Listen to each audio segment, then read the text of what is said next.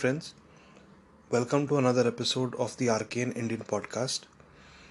This podcast will be in English because it was uh, this is in response to a news piece on on an English news channel, uh, Times Now. So, uh, Times Now has come up with this quote unquote explosive uh, revelation that CAA is equivalent or you know you can draw, draw parallel, parallels between the CAA and the Lautenberg laws or the Lautenberg amendment in the US. now the Lautenberg amendment allows only a particular group of religious minorities uh, into the US. Now there might be similarities between the Lautenberg laws or the Lautenberg amendment rather and the CAA but what they are not telling you is that CAA is not the bone of contention today. The real problem with CAA is its combination with the NRC. Just understand this for a minute. The Home Minister of this country, during his, his election rallies, has continuously been telling us that the CAA will will be followed by the NRC. Now, what is this NRC, and what has happened in in Assam is why people are out on the streets. Very intelligent people are against this bill, such as Pavan Varma, Prashant Kishor. Why they are against it?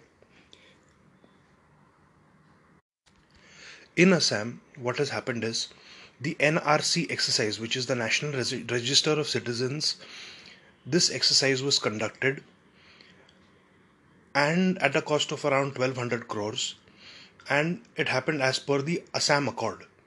Now, whoever was deemed to be a D voter or a doubtful voter, meaning that he or she could not prove that he is a citizen of India or that he was he or she was present in India before 1971 they were put in detention centers for years.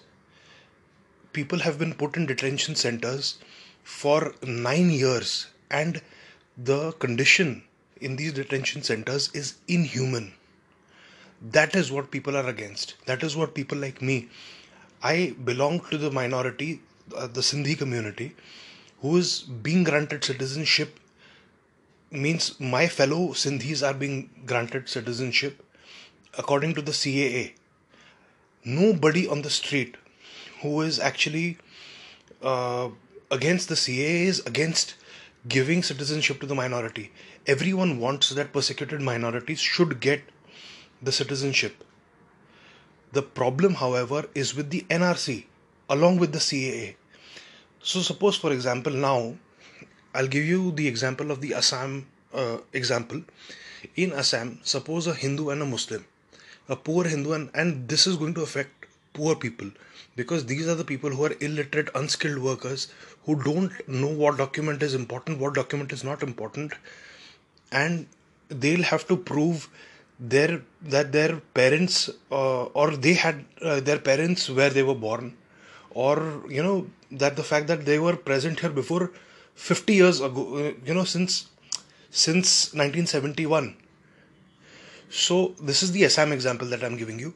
So, a Hindu who can prove that he was in India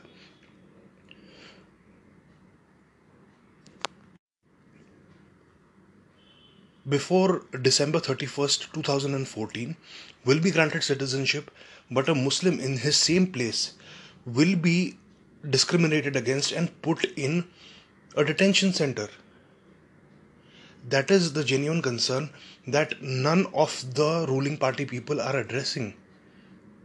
It's blatant lies when they come and tell you that there has been no discussion on the NRC because the Home Minister on multiple occasions has gone on uh, various uh, various dioceses and had and has spoken uh, very clearly about the the you know the road ahead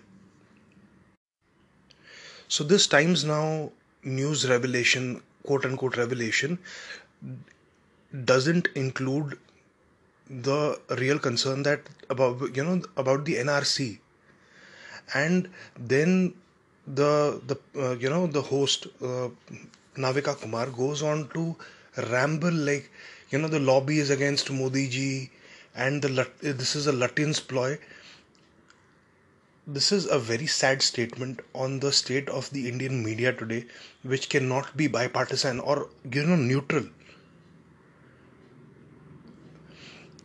The, the job of the media is not to take sides or defend a particular party or you know uh, discredit another uh, you know party's concerns.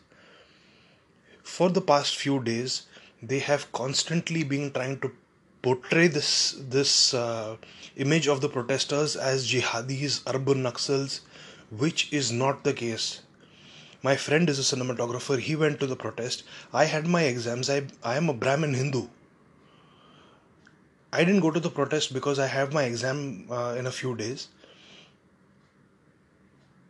But I would have gone myself if uh, if I had the time. So just be aware of this propaganda that is being fed to you on a daily basis. Stay aware and always, always don't take news that is happening at 9 pm at face value because it's a very sad state of affairs that the media in this country is sold out. They are uh, they debate on issues that don't matter to the common man. They don't matter to you and me. They are just serving political parties. I hope that this message reaches the people who are actually brainwashed by all of this propaganda. The whole uh, reason for the for making this podcast or making this channel is to make people aware of the propaganda that these news channels, mainstream news channels, you know, you know who the uh, usual suspects of these mainstream news channels are.